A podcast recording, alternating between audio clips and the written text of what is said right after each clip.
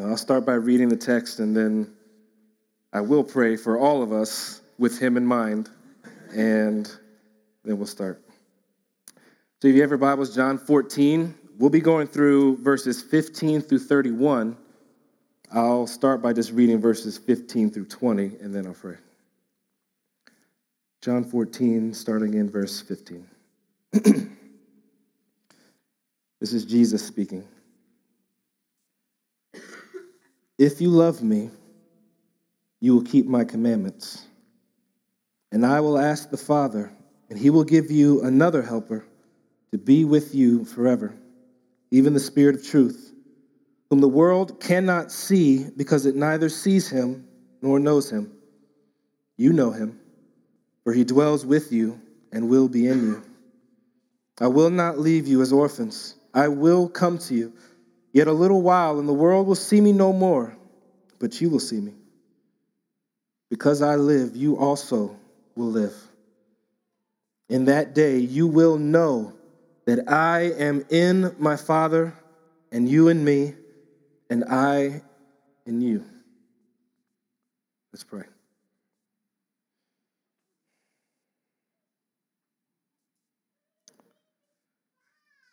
Father, I pray that you would give us all supernatural ability this time and this time to lift our eyes to heaven and to behold your glory, to catch a glimpse of what you meant when you said that we would see that you are in your Father, your Father is in you, that you are in us, that we are in you, that picture of perfect oneness and harmony, that source of everlasting, overflowing joy that radiates from the throne room of God that you've invited us into.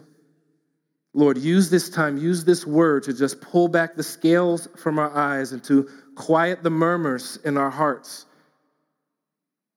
To let our sole aim, individually and collectively, be to see the glory of Christ and to be transformed by it. You promise that your word is alive and active and that it is meant for this very thing. So I pray that you would do it in this time for all of us. For your glory, for our joy in you, I pray. Amen. So I want to begin just by asking a question that you've probably heard in a myriad of ways, a number of times. You might be tired of the question by now, but it has to deal with how do you know that you love someone? How do you truly know that you love someone? Or, or when do you cross that threshold from liking them into, okay, now I realize that I love them? How do you discern that? How do you know that? In fact, I want everyone to just picture in their minds someone specifically that you would say that you actually love, whether it's romantic love or it's the love of a deep friendship that you have, a love for a child, a love for a parent. Just someone that you would say, I definitely love this person. Have someone specific in mind. And then I want to ask you, how was it that you came to know that you love that person specifically? Is it because some uh, rise in emotion, warm affections that you feel in your heart every time that you think about this person, and that's your indicator to let you know that you truly do love this person? Because if that's the case, then the follow up question is well, what happens? Uh, do you have those same affections every single time that you think about that person, or is it only sometimes? Do those feelings come and go and rise and, and fall? And therefore, does that mean that you only sometimes love them and don't love them other times? What, what's our criteria of knowing what long lasting and permanent and solid love is? That's precisely the issue that's at hand in our text today. Except it's racketed up to another degree because we're not going to be discussing how we know that we love a person, but Jesus is discussing how we know that we love the person, God Himself in the person of Jesus Christ. How does our Savior, our Lord, define what love for Him really is? And here's the truth that's guiding his search, uh, his search of us, as he shines that spotlight on us, just as in the text he was shining it upon his disciples and examining them. Here's the truth that's guiding his search, his examination of us. If you're taking notes, you might say this is the main point of today's sermon. Point is this true love for Jesus is shown by true obedience and trust in Jesus. True love for Jesus, if we really say that we love him, Jesus says that's evidenced by true obedience and trust in Jesus. Not just the feelings that we have for him that come and go, though those are a component of love, but it's primarily by, marked by obedience. He says in verse 15, If you love me, you will keep my commandments. Obedience is the issue. Do you do what he tells you to do? If you are one that says, I am a Christian, I'm a follower of Christ, I identify as a believer, is this true of you? Do you do what he tells you to do? Do you trust in him? Does his word carry weight for you? Is it like an anchor in your life or just the occasional breeze that blows by your sails? Do you live off of him? Does he feed your soul? That's what Jesus is talking about. True love for Jesus is shown by true trust and obedience in Jesus. And this is extremely important in Jesus' eyes because he is right at the doorstep of his own death.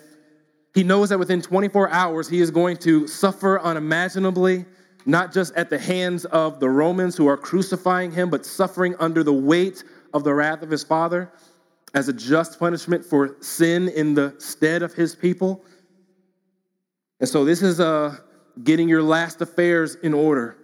Is the last time in this life, face to face, prior to his death, that he will see his disciples, or as he refers to his little children. And just this dynamic, just that, with that setting in mind, um, makes me think of a, a, a, tragically beautiful story that I've heard of uh, in terms of the Nazi concentration camps back in the 1930s, 40s. Um, in the Polish town of Piotrków in, uh, in Poland, there was this mother who she was a Jewish woman, and the Nazis had come into the town and they were herding all the Jews together like cattle and getting ready to force them to board these trains to take them to different concentration camps. And this mother, in her last moments with her four year old son, the mother's name was Kaya, the son's name was Israel, she made a decision to try to preserve her son's life. So, as they were coming in, as, as they were rounding up all the people, Kaya, the mother, knew that they were about to send her and the other women and some of the children to uh, Ravensbrück. Ravensbrück was the name of one of the notorious concentration camps for women where death by starvation, beating, torture, hanging, shooting, and medical experiments were all part of a daily grotesque regimen where almost certainly she would die. She knew she would die. In the last moments that she had with her four year old son, while they were herded together, she pushed her four year old son towards his older brother, who then took this four year old and put him in a duffel bag to hide him, to smuggle him with the older brother on a different train to what was known as a safer concentration camp. The young boy, Israel, did end up surviving as a result of what his mother did in those last moments with him. The mother, unfortunately, did not. As she predicted, she died in the concentration camp. But in her last moments, knowing that suffering and death was imminent, her thought was entirely upon preserving the life of her child. And that's the that's the, the, the feeling, the emotion, the compassion that is driving this entire conversation that Jesus has with his disciples, those that he calls his little ones, his little children. These are his last moments with them. And so he's pressing upon them the desire for, for his disciples to walk with him in obedience, even after he is gone, to stay close with him, to stay connected with him. This is how he desires to preserve the life of his people who claim to be his followers. So we'll see that as we walk through the text, and we'll actually divide it up into three sections. Again, if you're taking notes, uh, the first section will be Jesus expects obedience. Number two, Jesus empowers obedience. And number three, Jesus exemplifies obedience. Jesus expects obedience, Jesus empowers obedience, Jesus exemplifies obedience. So let's jump in again, looking at verse 15. He says, If you love me, you will keep my commandments, you will obey the things that I've said. This is a note that Jesus is harping on throughout this section. It's like the beat of a drum. Every couple of verses, he's coming right back to just driving home this point. He says it here in verse 15 If you love me, you will keep my commandments. Again, if you were to look forward in verse 21, he says, Whoever has my commandments and keeps them, he it is who loves me. And he who loves me will be loved by my Father, and I will love him and manifest myself to him. Again, in verse 23, he says it the same truth in a slightly different way. Jesus answered him, If anyone loves me, he will keep my word, and my Father will love him, and he will come to him. We will come to him and make our home with him. He says the same truth in the opposite way in the following verse, verse 24. Whoever does not love me does not keep my words, and the word that you hear is not mine, but the Father's who sent me. Jesus is driving home this point of walking close with him in obedience is how we evidence our love for him. If it is true that he is everything to us, that he is our life, and that we believe that we, we say that he's trustworthy, that he can be leaned upon, that he can be confided in,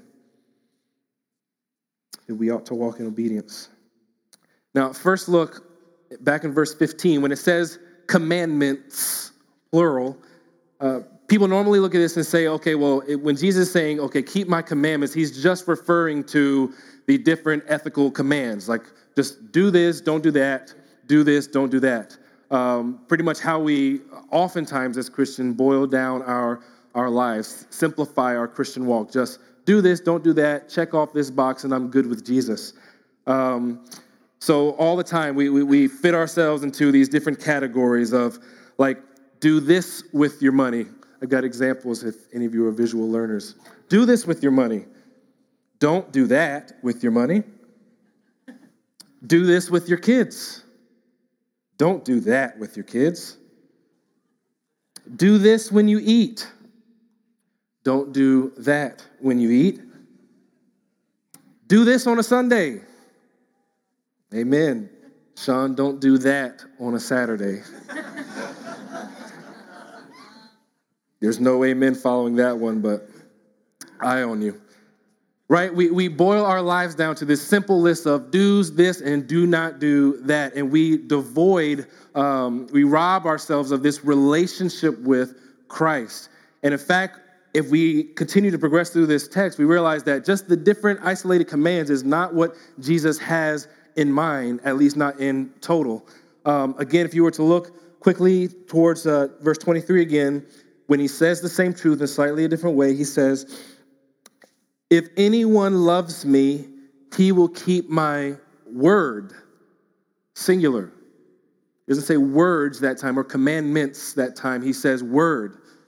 And what's happening is as this conversation is progressing with Jesus and his disciples, he's zooming out and giving them a fuller picture of what he means. He doesn't just mean the isolated commands of what to do and what not to do, but he means the entirety of his word, all that God has spoken through his son and through his prophets, the entirety of the word of God ought to be treasured by us, ought to be kept by us. It's not just a list of commands, but it's, it's a clinging to uh, the word of God as if it's the last drip from a faucet when you're in the middle of a desert. Every word that God has proclaimed, he has proclaimed it out of love for his people, for us to learn of his ways and to know him. To press this a little bit further, what does he mean by keep my commandments? It originally comes from a verb in the Hebrew that just, uh, there's sort of two aspects to this one meaning of what this word is envisioning. So the first aspect is the idea of, of clinging to something, enjoying it yourself, partaking of it yourself.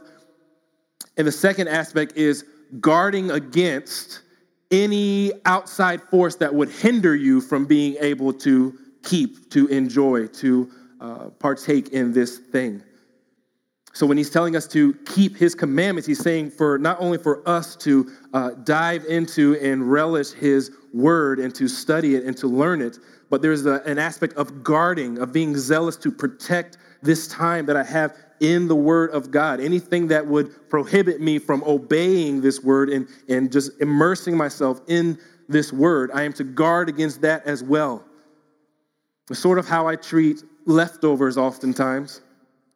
When my wife wants to eat some of my leftovers, I like to keep my leftovers for myself. In that sense, I mean I'm going to dive headfirst into my leftovers, and if she reaches her fork over, I'm going to guard against her fork invading in my plate.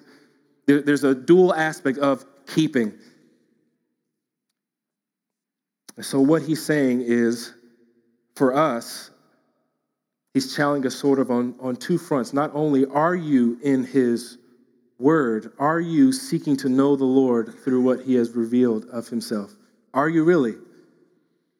Is, your relationship with God just something that happens on an occasional Sunday or just a, a very off again, on again type of relationship? Or are you clinging to him?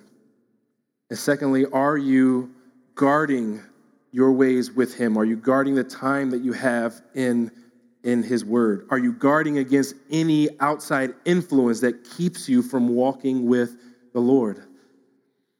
Verses come to mind like when Jesus says, If your eye offends you, pluck it out. If your hand offends you, cut it off. Like taking very serious anything that keeps you from walking closely with your Lord.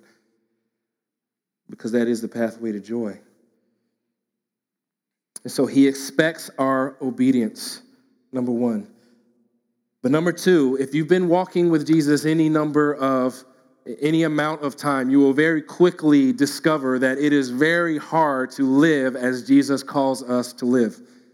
If you are in any type of close relationship, if you have a spouse, amen to this. If you have a child, if you have a parent, a strained relationship, a coworker, you'll know that it is extremely hard to walk in the ways that Jesus has called us to walk in obedience. But that's why the bulk of this text and the bulk of this conversation that Jesus had with his disciples is about number two, how Jesus empowers obedience. He doesn't just expect us to walk in his ways under our own strength and power, because you will quickly fail. He expects us to tap into Him. He has this whole imagery in the following chapter of abiding in the vine, just staying connected as a grape would to a vine for its source of nutrients, staying connected to Him and allowing Him to work obedience out through us. So let's look at that section, starting in verse 16. I'll read 16 and 17 he says to his disciples, And I will ask the Father, and he will give you another helper to be with you forever, even the Spirit of truth, whom the world cannot receive because it neither sees him nor knows him. You know him, for he dwells with you and will be in you.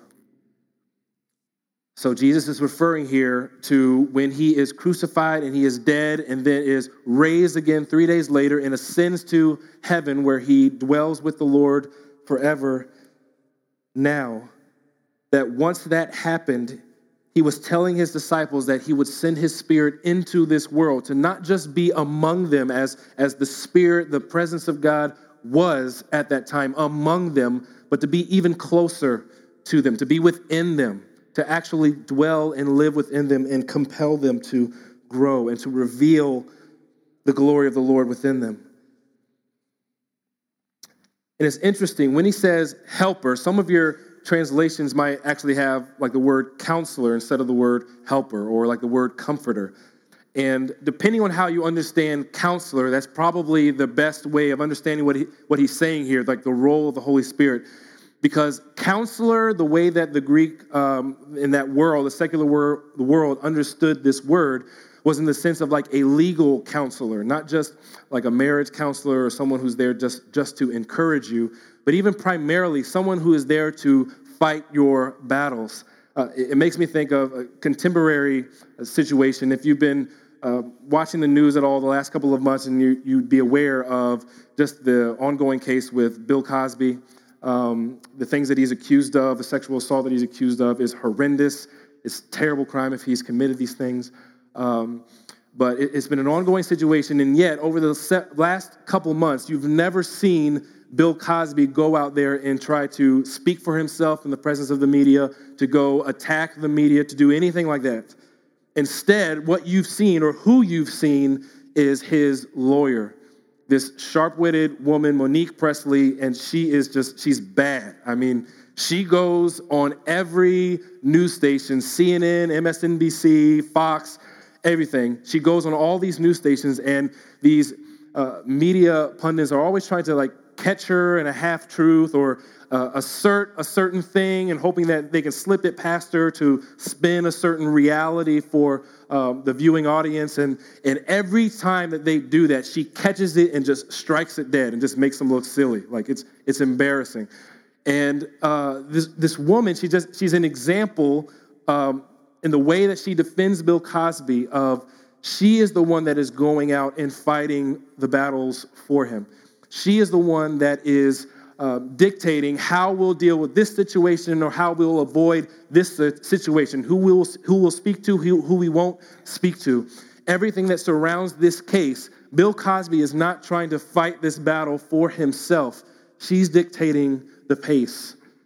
And that's an example of what Jesus is getting at here with the Holy Spirit. The role of the Holy Spirit is to fight your battles for you in the sense that He is the one that says what we should say and what we should not say, where we should go and where we should not go, in order to preserve our life, the preciousness of our relationship with Christ. He's that force within us, He's our counselor. And yet, I don't want to come across as if I'm saying that he, it's just that cold, formal relationship that we have with the Holy Spirit, because that's not entirely at all what, what Jesus is saying. Because indeed, I mean, the compassion that we experience through the Holy Spirit in our lives and in our relationship with Christ is incredible. We can see Jesus' compassion as we continue to move forward, just in the way that he refers to his disciples. Reading in verse 18 through 20, it says, I will not leave you as orphans. I will come to you. Yet a little while, and the world will see me no more, but you will see me. Because I live, you also will live. Just in that, Jesus refers to his disciples in this moment as potential orphans that he could leave, that he could leave behind, is an indication of where his mind is, how he's viewing these little children of his. We have a number of people in this church who have um, wonderfully, thankfully, been a part of adoption. We have a number of adopted kids in this family and uh, in this church family, and even in the Cordell's household themselves. They've shared the story about their youngest son, Justice, and how Justice was uh, originally, as a baby, he was left as an orphan out to fend for himself in the jungle. Um, his birth parents had, had left him out in the jungle essentially to die. And somebody found him, found justice, brought him into an orphanage. And uh, long story short, he's now a well cared for and loved child um, by the Cordells. But just if you were to ask Dana, say, what, when you think of an orphan, what comes to your mind? And just the compassion that would grip your heart to think of a child that cannot fend for themselves, left to themselves, and how tragic of a situation that would be. That feeling is what Jesus has for his people. He, when he calls them little children, he, he's looking at people that uh, physically, I mean, he's 30 years old, and these other disciples are probably around the same age, and yet, as their Lord, as their Savior, he sees how infantile they are in comparison to him, in comparison to the Lord of glory, the one that has dwelled forever in eternity, that has created all things, that is perfect in knowledge. in comparison to our weak and deficient knowledge, our weak, slow of hearing ears, and our hearts. He looks at us as orphans or as potential orphans if he left us behind. And he asserts, I will not leave you this way. I will come to you. Yet a little while longer, the world will see me no more. He's referring to when he is uh, resurrected and ascends out of this world into heaven, and yet his presence through his spirit will remain with his people. He returns and reiterates the point, just his main point of just walking in obedience, drawing into that relationship, drawing closer with the Lord. In verse 21, whoever has my commandments and keeps them, he it is who loves me. And he who loves me will be loved by my Father, and I will love him, and I will manifest myself to him. Interesting way of just describing the role of the Spirit. What is the Holy Spirit doing within us? What is his aim? His aim is to manifest, to pull back the scales of our spiritual eyes or the, the calloused surface of our hearts to enable us to see Jesus, to manifest Jesus in some way intimately to his people.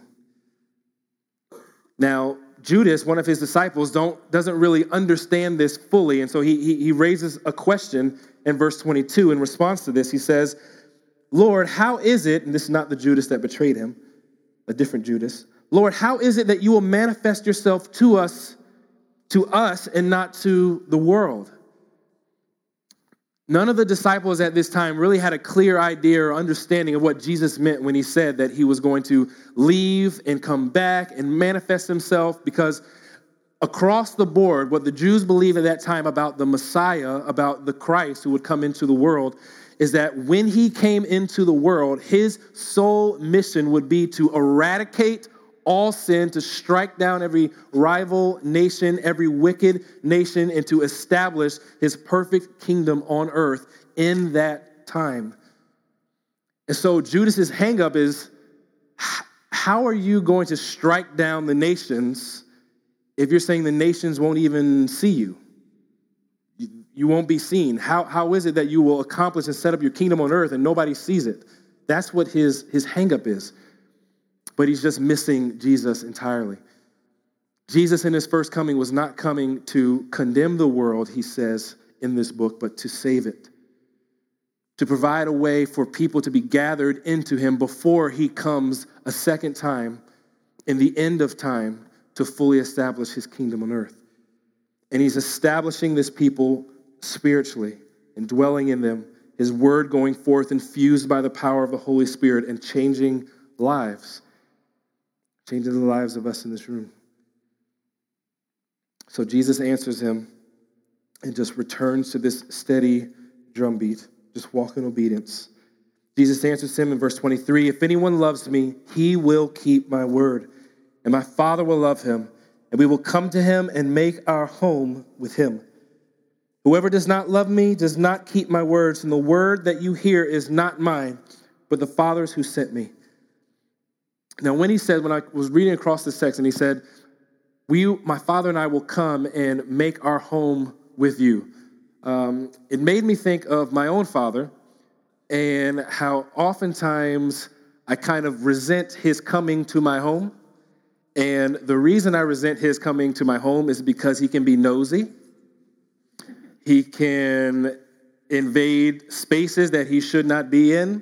Uh, for instance, anytime he comes, it's just, just who he is, and we love him for it, uh, not in the time, but after the fact. That anytime he comes, he's just checking to see if everything's in order. Like if, if I'm doing all right and like everything's good with my family. So he'll go, he'll go in the garage, he'll start up the car and check to see if the oil's at a good thing, if I need to get an oil change. He'll check the tread on the car tires and see if I need to rotate the car tires or change the car tires. He'll walk everywhere in our house, including like our master bedroom and bathroom, to check if everything is cleanly and tidy and ordered. Like that. That's just the way that he is, and it drives me crazy. And I can say that because he's not going to watch this. Um, at least I hope, Daddy, I love you. But, uh, it stresses me out. But the reason that he comes and he acts this way is because he's used to a certain environment around him. He's used to a certain order, a certain cleanliness, even, just a certain um, environment that is a standard, a high, maybe not high, maybe that's too much of a stretch, but it's a standard above where we live and just how we live and how I typically do things last minute. Um, but it just got me thinking that if I feel that way, if I'm that uncomfortable about when my dad comes into my home, how much more of a shocking thing is it that the Lord of glory, whose home is in paradise, says, I'm coming down into your home, the home of your heart that is untidy, unkept, that has a lot of filthy areas, um, dark corners, those dark closets that just have a whole bunch of mess that you never open that closet. That he says, I'm coming down into your heart and we'll make our home with you if you walk in obedience with me. Just astounded at his grace that he would do that. And I think it was really insightful. Someone from the early service had, had pointed out that taking this point a step further, not only does he come into our untidy, unkempt homes, but he says, You sit back, I will be the one that cleans everything up. I'm not expecting you to clean up before I come over, before you have the company. You just sit there and let me come and clean everything up. We'll make our home, we'll make our home there. Amazing grace. And when he makes his home with us, this is what he does. This is this next section really uh, helps us to understand what the role of the Holy Spirit really is. Um, so he starts in verse 25. These things I have spoken to you while I am still with you, but the Helper, the Holy Spirit, or the Counselor, the Holy Spirit, whom the Father will send in my name, this is what he's doing. He will teach you all things and bring to your remembrance all that I have said to you. Peace I leave with you. My peace I give to you. Not as the world gives, do I give to you. Let not your hearts be troubled, neither let them be afraid. He says, This is what the Holy Spirit is doing. He is coming and He will teach you all things, and even more specifically, He will bring to your remembrance all that I have said to you. Now, this is really interesting. This, if you're, if you're just thinking about the chronology of events, so the, the disciples, they walk with Jesus during his earthly ministry. They see him say things, they see him do things, and they're filing all these memories away in their head, and they don't fully understand what they're seeing in that time and at that point. But as time progresses, Jesus is eventually killed, he's crucified, dead, buried, resurrected. He gives them his spirit. And then there's all these points in the Gospels where it says, the Spirit then, the Spirit then caused them to remember what he had said before or what he had done before, and remembering that caused them to believe more deeply. So, this is what Jesus, what the, what the Spirit is doing. It's taking the memories that we file away in our heads, the scripture, the word, the teachings of Jesus that we file away in our heads, and the Spirit is constantly shining a light upon those truths and uh, pressing them more deeply upon our hearts, gradually revealing the depth of beauty and glory in those teachings, in those words of Jesus, in those pictures, depictions of Jesus, in order to draw us closer to Him and to see more of His glory. And that's why we've placed such a strong emphasis, and especially this year, we want to place a strong emphasis on being regularly in the Word, abiding in the Word. Because this system breaks down if God's Word, if we're not filing away those files, those, those uh, words in our mind for the Holy Spirit to shine upon, to transform our hearts. It's why you need to be regularly in the Word. And even if in that moment you're saying, this is dry, I'm, I'm not getting a lot out of it, you're still filing away. You're, you're, you're creating a library that the Holy Spirit can use to reveal Christ to you, and He gradually will. That's the role of the Holy Spirit.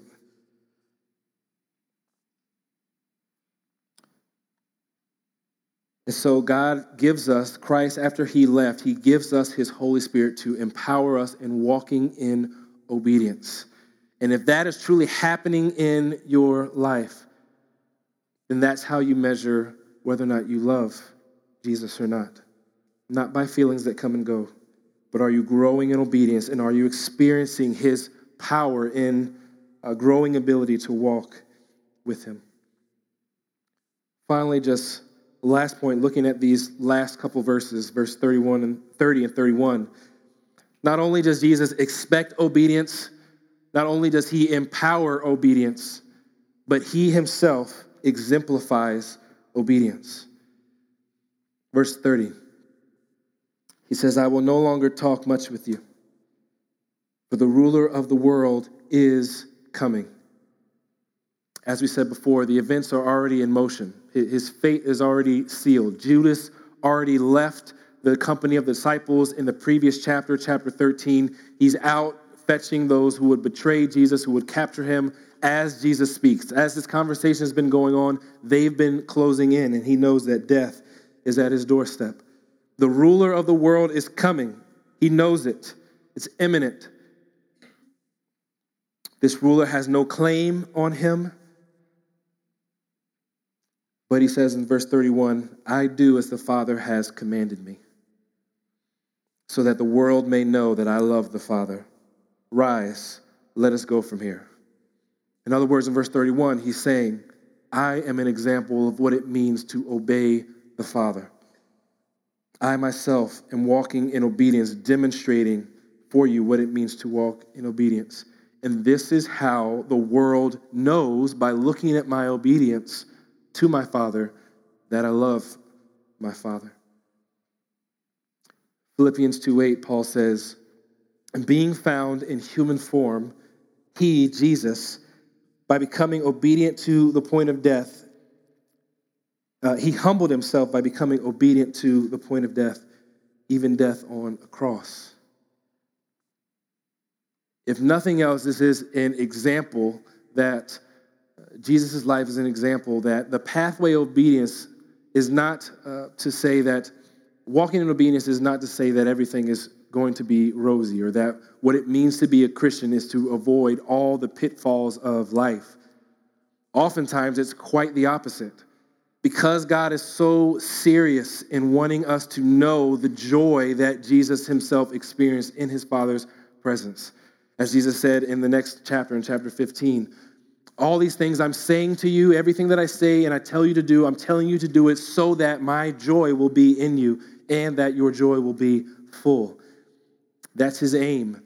And in order to accomplish that, in order to know God and know how to lean upon him as Jesus leant upon him, oftentimes he'll take us through difficulty. But Jesus is an example of how to walk through that difficulty as Hebrews 12, 2 says that Jesus, the founder and perfecter of our faith, was looking to the joy that was set before him. He endured the cross and despised the shame and is now seated at the right hand of the throne of God. The joy that, let, that, that laid uh, beyond the suffering and the difficulty that he was experiencing, looking beyond the present trial of your life seeing the glory that is secured for you because the Holy Spirit is dwelling in you and He will never abandon you, He will never leave you. He's made His home there. So, Jesus is our great example of what it means to walk in obedience. And so the challenge is, is clear. Do you, if you are a Christian here, if you say you're a follower of Jesus here, do you truly love Jesus? If the answer is yes, are you walking in obedience? I know for all of us here that there are areas in your life where you are not obeying Jesus. And you know them, I know them in my own life, where I'm still holding Jesus at bay in this one area, this, this uh, whatever this one thing, this pleasure is that, I, that I'm clinging on to, this one thing that I refuse to relinquish, that I'm not trusting Him, I'm not walking in obedience. And therefore, I'm, I'm saying with my life, with my actions, that he's not trustworthy. What are those areas in your life? as we close and just as we pray, I want you to specifically just ask your, yourself that question quietly. Just speak to the Lord. Lord, what are the areas of my life where I'm not walking in obedience, where I don't trust you, where I don't love you? And as we pray, just ask that, and I'll close this after a minute or two. Let's all go to the throne of grace together.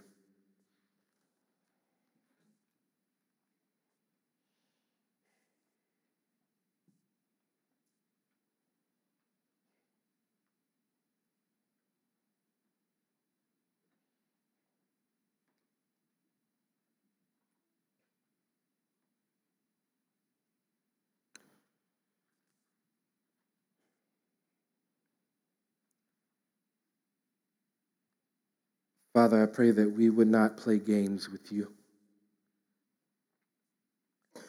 Lord, that we wouldn't treat the truth of the gospel as a light thing, but as the most weighty and glorious truth in the universe. That apart from Christ, apart from one living perfectly before you and meriting, earning his way back into glory, by living a perfectly blemish free life. Not one careless word, not one jealous sentiment, not one forbidden desire acted upon. But Lord, that He accomplished what none of us would ever, ever accomplish for ourselves, and that is access to glory, access to joy everlasting access to complete confidence and faith and trust that it will be ours and that we do not have to worry about how perfectly we walk in obedience, but just that we cling to you, the one who is perfect in his obedience. Lord, I just pray that you would take each one of us, those who are truly desirous to want to know you, to walk closely with you, to see your glory, to see you manifest in our lives and in our hearts. That you would take those things that we refuse to relinquish to you, and you would cause us to obey. That our walk with you would not be a complex thing, but a very simple thing. That where you tell us to go, we would go. What you tell us to do, we would do. And that in so doing, we would experience life in your presence a small glimpse of it in this age and fully in the age to come, Lord, we pray. Do it this week. Do a work in our lives in this week. It's in Jesus' holy name we pray. Amen.